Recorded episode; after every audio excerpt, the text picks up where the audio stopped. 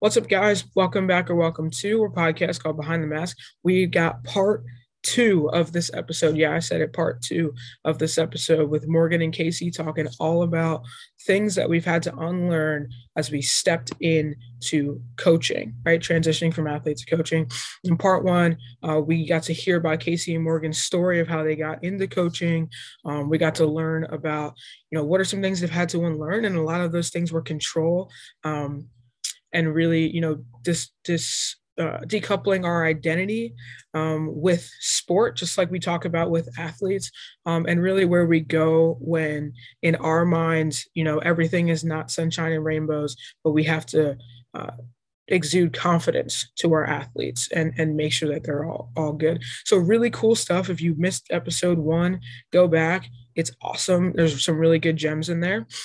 Part two, um, we dive right in even more so to talk about some more kind of tools, um, as well as hear from each coach about their why and why they coach. So I think you guys are going to be really blessed by it. I was blessed by sitting in the conversation with those two. So without further ado, here's part two.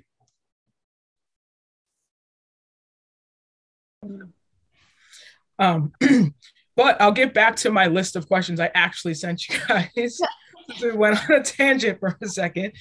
Um, and my next question I want to ask you guys is, what has coaching taught you about yourselves?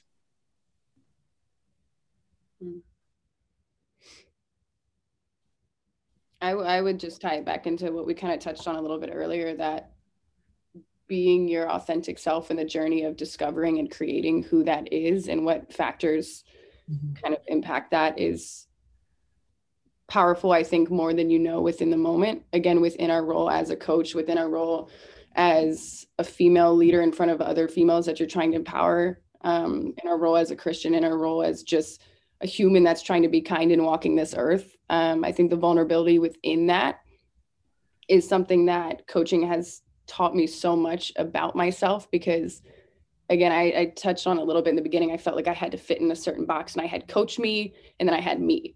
And I felt like those had to be completely different people, and I had to act a completely different way. And then it was just, I don't even know what got me to the place now where I'm just kind of like more embracing of like my awkwardness and my growth, and the times where I'm like, yeah, I'm growing, and sometimes where I'm like, I'll fall on my face and just in front of everybody like, yeah, jack that up, my bad. Um, but that, that aspect there, I think that's something that the role that I'm in now as a coach, and again, the blessing that it is that I get to work with the individuals that I get to work with, like I, I'm so grateful for that, but they have taught me so much, because you you see as they they learn and they grow, and then you're like, wait, I kind of want, I like that, like I kind of want to bring that into my life now, and how are we going to do X, Y, and Z? Um, so I think that that is something that coaching has just absolutely reached above and beyond any potential expectation expectation I could have had for it,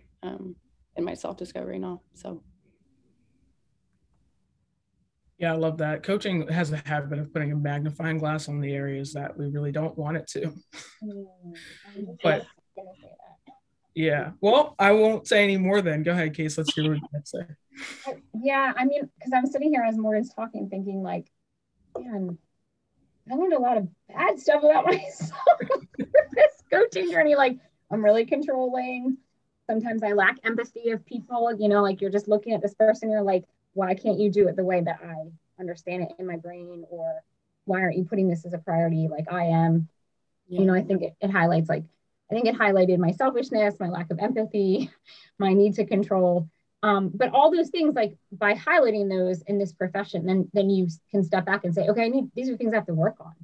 You know what I mean? Because this this isn't the only area in my life that those things are happening, right? It's just that this is where I'm spending most of my time. And so I'm looking in this mirror going, okay, I'm probably more selfish and more controlling and lack more empathy than I'd like to admit in all aspects of my life. So I, I do think that um, that those those things, those challenges allowed me to step back um, and really work on those areas and, and try to give up control and to be more humble, um, admit when I'm wrong. Like, I don't think at twenty-five, I probably was real quick to admit that I had made a mistake, um, like game planning or a mistake in punishing, whatever it was, I probably was not as quick as I was, you know, five years into to being the head coach, to be like, you know, I really, I messed that up, you guys, that's on me, and I'm sorry.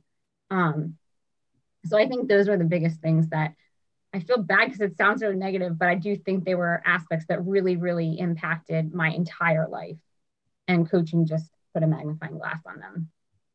Yeah, kind of piggybacking off that, like, even like you said, like the selfish as- aspect of it, that you're kind of like, whoa, like I for sure experienced that as well, because I was always like, I love the relationship aspect, and I want to be like that relationship coach and like help like get them grow through college, and these kids are magical.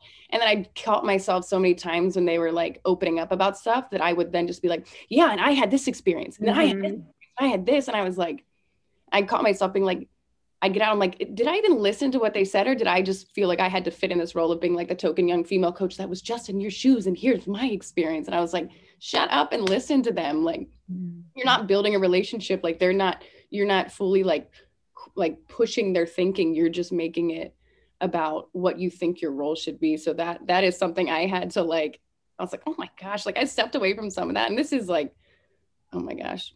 Probably not until I really got to Northwestern, like, and just working with the head coach that I'm with now, like, he's such a good listener, and he's such a good, like, question asker, that I was like, how did you get into, like, the depth of these conversations? And then I started having more conversations with him. I'm like, these are good questions you're asking. I'm like, you're pulling a lot out of me. I'm like, I need to do that more, because I felt like there was just this selfish, like, am I good at my job? Am I telling my story? Are you hearing? Is it impacting you? Like, I was like, what am I doing? Um, so you're definitely not not alone at all within that. And the magnifying glass thing is so, so accurate in the worst way possible. Oh, but the best at the same time. Oh my Lord. Yeah, for sure. That's really good. And, and I would say, like, just piggybacking off what both of you guys just said in terms of empathy, something I've learned in, in coming off of this past season in particular about myself is that empathy is great unless it's at the detriment of yourself. So like, the way I coach um, is I put every single element of myself into whatever my athletes are doing, kind of because I want to go in and be the hero, kind of like what you guys were saying is, okay, your athlete is struggling with this crisis of the day. Shoot, now I got to go in and solve their problem and solve world hunger in this conversation. Um, but what I've learned in, in coaching is uh, for, throughout this past season is that it's really good to, to want to step into the messiness of your athletes' like stuff. I, I don't think a lot of coaches do that well or want to do that. However, there's got to be a healthy boundary between, you know, like when when that's about, you know, creating a safe space and being able to be, for them to be open and be their authentic selves, and when it's, I just want to fix your problem so we can move on to the next thing. Mm-hmm. Um, which is basically just my my lack of patience for whatever the issue is, especially coaching young adults where you see the same pattern over and over and over again. And there's this, like, I say this like I'm not still a young adult, but anyway, there's like this um, misconception that once you graduate from high school that you're not still in this process of becoming and trying to figure out who the heck you are. Like, everybody thinks you're an adult when you're not. And just, you know, they, you know, our college athletes step into college fresh in the middle of an identity crisis because they're away from their parents for the first time ever. Um, they're trying to figure out life on their own for the most part, most people, as well as you put them into this highly competitive environment that's like a revolving door every day, and then want to treat them like they're fully evolved adults, and they're not. And I think that myself, when I was their age, is not them. So I can't just go into the situation and assume that that's how it was. Um, and then I think the second thing about that I've learned about myself in coaching um, is it, it goes back to control. Like, I, you know, you would think that I know how to surrender, but I don't. And coaching really, really, really puts a magnifying glass on how tightly I hold everything to my chest. Um, from anything, the result, to training plans, to how the keepers actually operate in training, to their interpersonal lives, to their relationships with each other. Like, you want to put every single safeguard there, but at the end of the day, if they're going to touch the hot stove and burn themselves, they need to do it. So, um, yeah, so I think that's something too. There's a lot. There's a lot. There's too many things in coaching where I'm just like, yo, I'm over it. Can you stop teaching me all these things about myself for like five seconds so I can just live? But um, yeah, but I agree with you guys. It's so it's all super important stuff, which segues me into the the, the next bit, which is um, where have you guys seen coaches like lead well? And then where have you seen coaches not lead well? What do you think? I'll kind of oh, oh, go ahead, Morgan. No, you go, because I've been talking first the whole time. Go ahead. Um, I think for coaches, some of the ways in which we had to unlearn transactional things. Where that really, sorry, go ahead. Sorry, I missed the first half of what you said. I think your mic's on which side of, of your laptop? I moved my computer because there's a macro here. When it's on this side. I know you're probably opposite of me. Yeah, that's perfect. Okay. Yeah. Um, I forget what was the question now. no. Where, no, all good. Where have you seen coaches lead well, and then where have you seen coaches not lead well? Okay. I think that I've seen coaches who are more relational than transactional lead really, really well. The ones that care about their players, like truly care about their players on and off the field as people, um, more than winning, which is really, really hard to come by, I think. Because, you know, winning is part of your job requirement in college. So as a college coach, um, but that's where they've been the most successful and when they've kept fun. So I think about um, a couple of different teams, teams that I played on, teams that I coached, the Super Bowl winning team for the Eagles. They, I felt like the team and the coach and the culture was about loving each other and more than the transactional of, of what you can give me. Um, And then keeping an atmosphere of fun. And so there wasn't this pressure, like um, the teams that I've seen be successful, there doesn't feel like there's this, this choking pressure to perform. It felt fun. Like everybody had this, took a deep breath and was just enjoying being together and playing, and the best came out that way. That's awesome. Um, yeah, I completely agree with the, the relationship side of that. I feel like that's where, I feel like as we all reflect as through our careers and you think about coaches that really had like a positive impact on you, it's because they knew you off the field. Um, I would, I, when I thought about two people that um, immediately came to my mind when I saw this question were the, the head coach I work with now. Um, I've never met somebody who's so like relentless in the pursuit of knowledge to like grow soccer players, to grow individuals, to grow leaders, to grow just humans. Um, than him. Like it, I'm like, how do you find this much time in the day? And he's so like, and he doesn't do it for like being known as like, I'm the best at developing X, Y, and Z. He does it because he genuinely selflessly wants to pass it down and help people. And I think just leading from that, like just pure intention is so powerful. And I feel like all of our players truly feel that he's wholeheartedly invested in them. And it has absolutely nothing to do with him, but about their their development on and off the field, and that they're valued more off the field than they could ever potentially be on the field. Um, and then the other was uh, Kevin Dempsey, who I'm now shouting out for the second time, uh, just because from knowing him as, shout out Kevy D, um, knowing him as a recruit and then playing under him and then working alongside him, he, in a in a world, especially within college athletics, it's so touchy to hold people accountable. Um, and I feel like just the way that things have transitioned with what the landscape kind of is now, it's really hard to do that. And he has such, he's like just such a golden retriever about stuff that, you know, that like, he's so, he just loves you so much that he's going to build you up, and he has the best like intention behind what he's saying. But again, he's going to be the first person to be like, you messed up.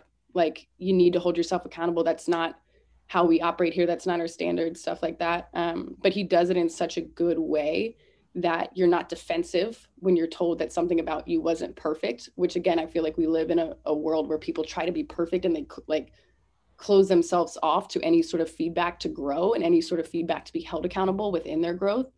And he has such a special way and intentional way of just holding people accountable with like just the most pure intention, and just seeing somebody lead like that. One, being under it and being led like that. And then also seeing him do it with players that I like knew from a different side, because it's such a different view that you get um, from a perspective there. But I, I I could go on and on about the two of them and just how I've had the absolute pleasure to watch them lead with such pure intention and selflessness. So that, yeah, home run for both of them.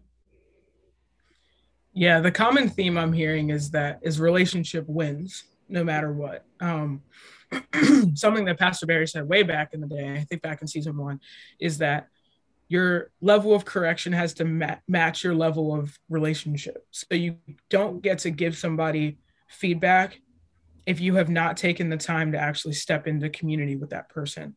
And I would agree with you guys that uh, the best coaches I've had know how to hold people accountable. They know how to challenge athletes. They know how to, you know, get the best out of you, but they don't, it's not because they read this self-help book and that's because that's all of the techniques they learned.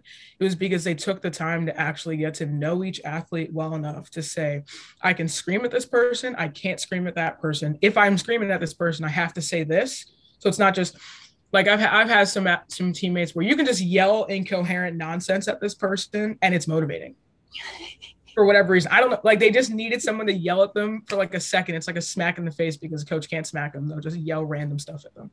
Um, and then I've had teammates like, I'm the athlete that you can scream at me. I don't care. But if you're saying information that is useful, I'm going to listen to you. I don't really care what the delivery is. Um, and then there's others that don't respond that way.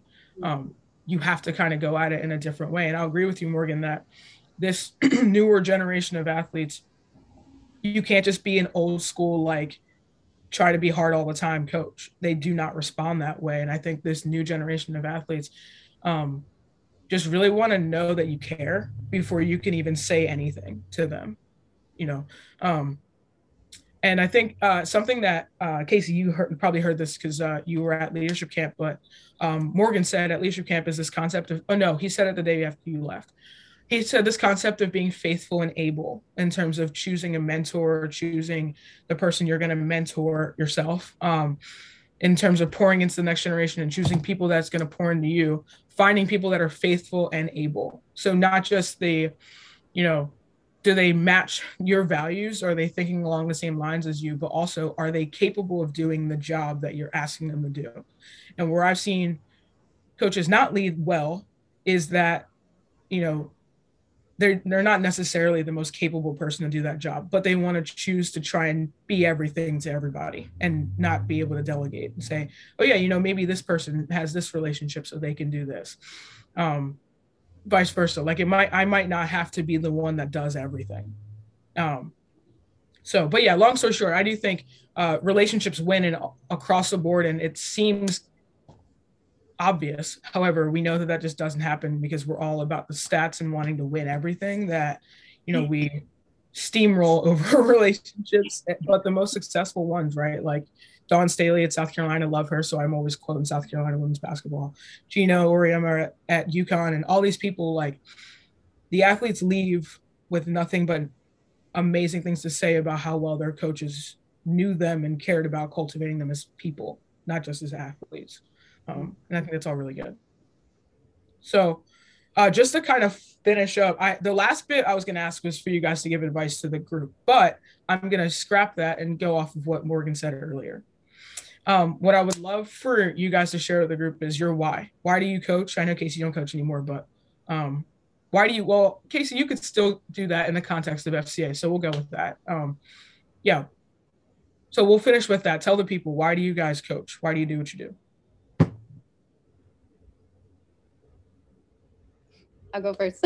um, I I would say mine's kind of like a two-pronged thing here. From the the soccer side of it, I love soccer. I love goalkeeping. I love the fact that we can train five thousand four hundred seventy-eight scenarios, and you might be called upon to do two of those that you potentially maybe worked upon. Um, I love that. I love the creating of a process. I love the day in and day out grind of saying like, okay, does this work? Does this not work? Did this impact this person? Did this change? And just like the shaping of an environment. I love the control aspect of that. I feel like that's where the control like manifests in potentially a positive way.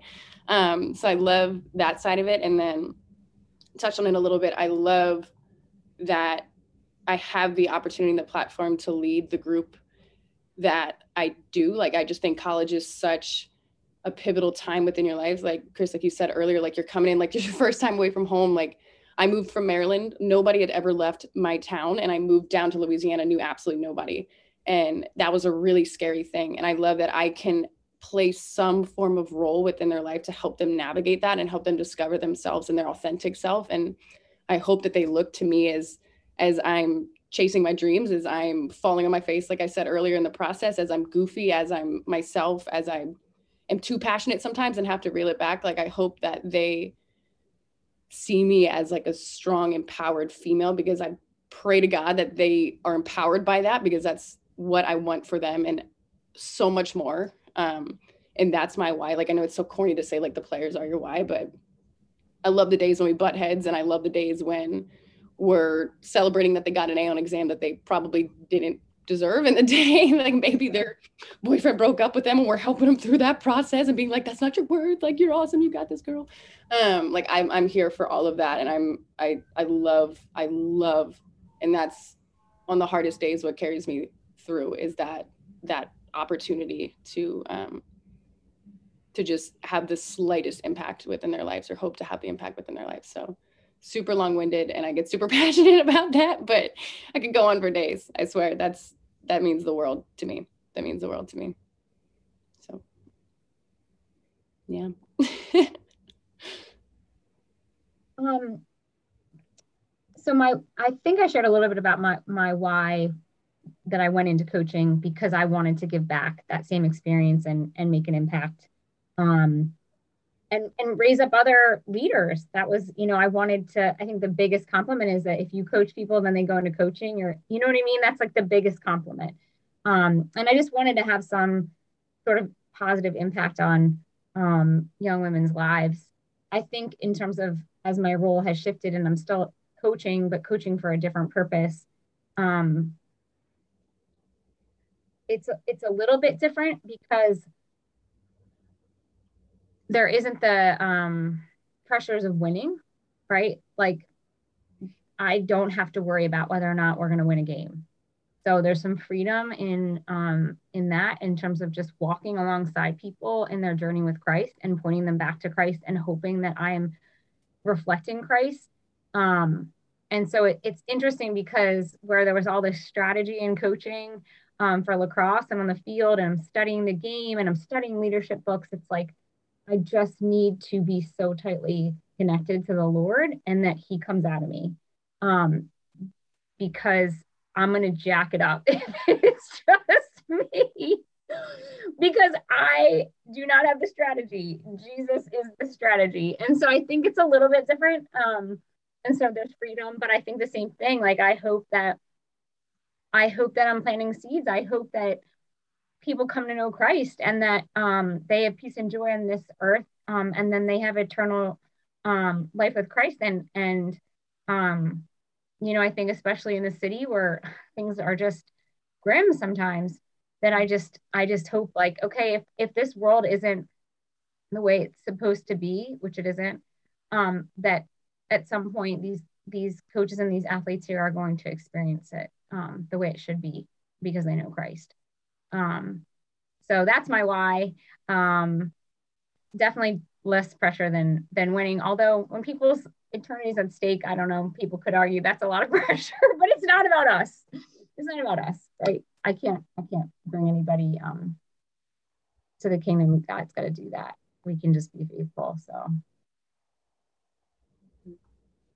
Yeah, so good. I, I would say I, I'm in the same boat as Morgan. Like, shout out to the player coaches out there. I, it, I mean, it sounds corny, but like, I feel like that's, for me, the reason, one of the reasons why I coach is for the players. Like, if the players weren't there, I wouldn't be there. If the players weren't weren't good, didn't want to do what they wanted to do, I wouldn't want to do what I want to do. Um, I'm one hundred percent a player coach in that way. And we could have a whole nother show about like, toxic reasons why coaches don't want to step in and, and, and maintain that, that balance, but whatever, we're not going to get into that can, can of worms. But yeah, I would say that that's um, one big reason why I stepped into coaching, and why, you know, I continue to coach the way I coach is for the players. Like, it's players centered. They, they have to be the ones that step on the field and do it. Um, And then I think the other thing is in line kind of with what Casey is saying is that um, I coach because I want them to know that they're more than what they do. Mm-hmm. It's a, it's a hard lesson that I yeah. didn't learn when I was playing and continue to struggle with as an adult, um, but is is so, like, nonetheless important. And I know, like, when I was playing, when I, like, actually got serious about, you know, living this life with Jesus, the pressure was off. Like, my first year when I played at Vanderbilt, um, anchor down and go doors, representing for the S E C. Anyway, uh, I had to shout that out. I meant to do that earlier when you said L S U. But uh, I think there was there was such a difference in the first year that I played at Vandy, and everything was about playing for coach's approval, being the best athlete on the field, being like everything that coach needs me to be, being the type of goalkeeper that coach needs me to be, compared to my sophomore year and junior year, senior year through pro, playing pro and then coaching now, is my why shifted to it being about everyone else, um, from being about everyone else to just being about him. And the fact that he reassures who I am regardless of how well I succeed or fail. Um, and my goal is to impart the same thing in action as well as, you know, in word to my athletes. Of like, there's so much more. Like, sport is awesome. We have the, a, a great privilege to get to participate in something so cool every day, but it ends. So where are you going to be when your sport ends? And whatever, whether it's through injury or you choose to step away or there's like a natural ending. Um, yeah. So that's where I'm at with it. But with that being said, we are out of time. Um, I want to thank you guys so much for popping on the show with me and chatting and imparting all of your wisdom uh, from both of you. I learned a ton uh, from just listening to you guys. So thank you so much for, for coming on the show. Thank you. Thanks for having me again. Yeah, thank you. This was awesome. Awesome, awesome. Always.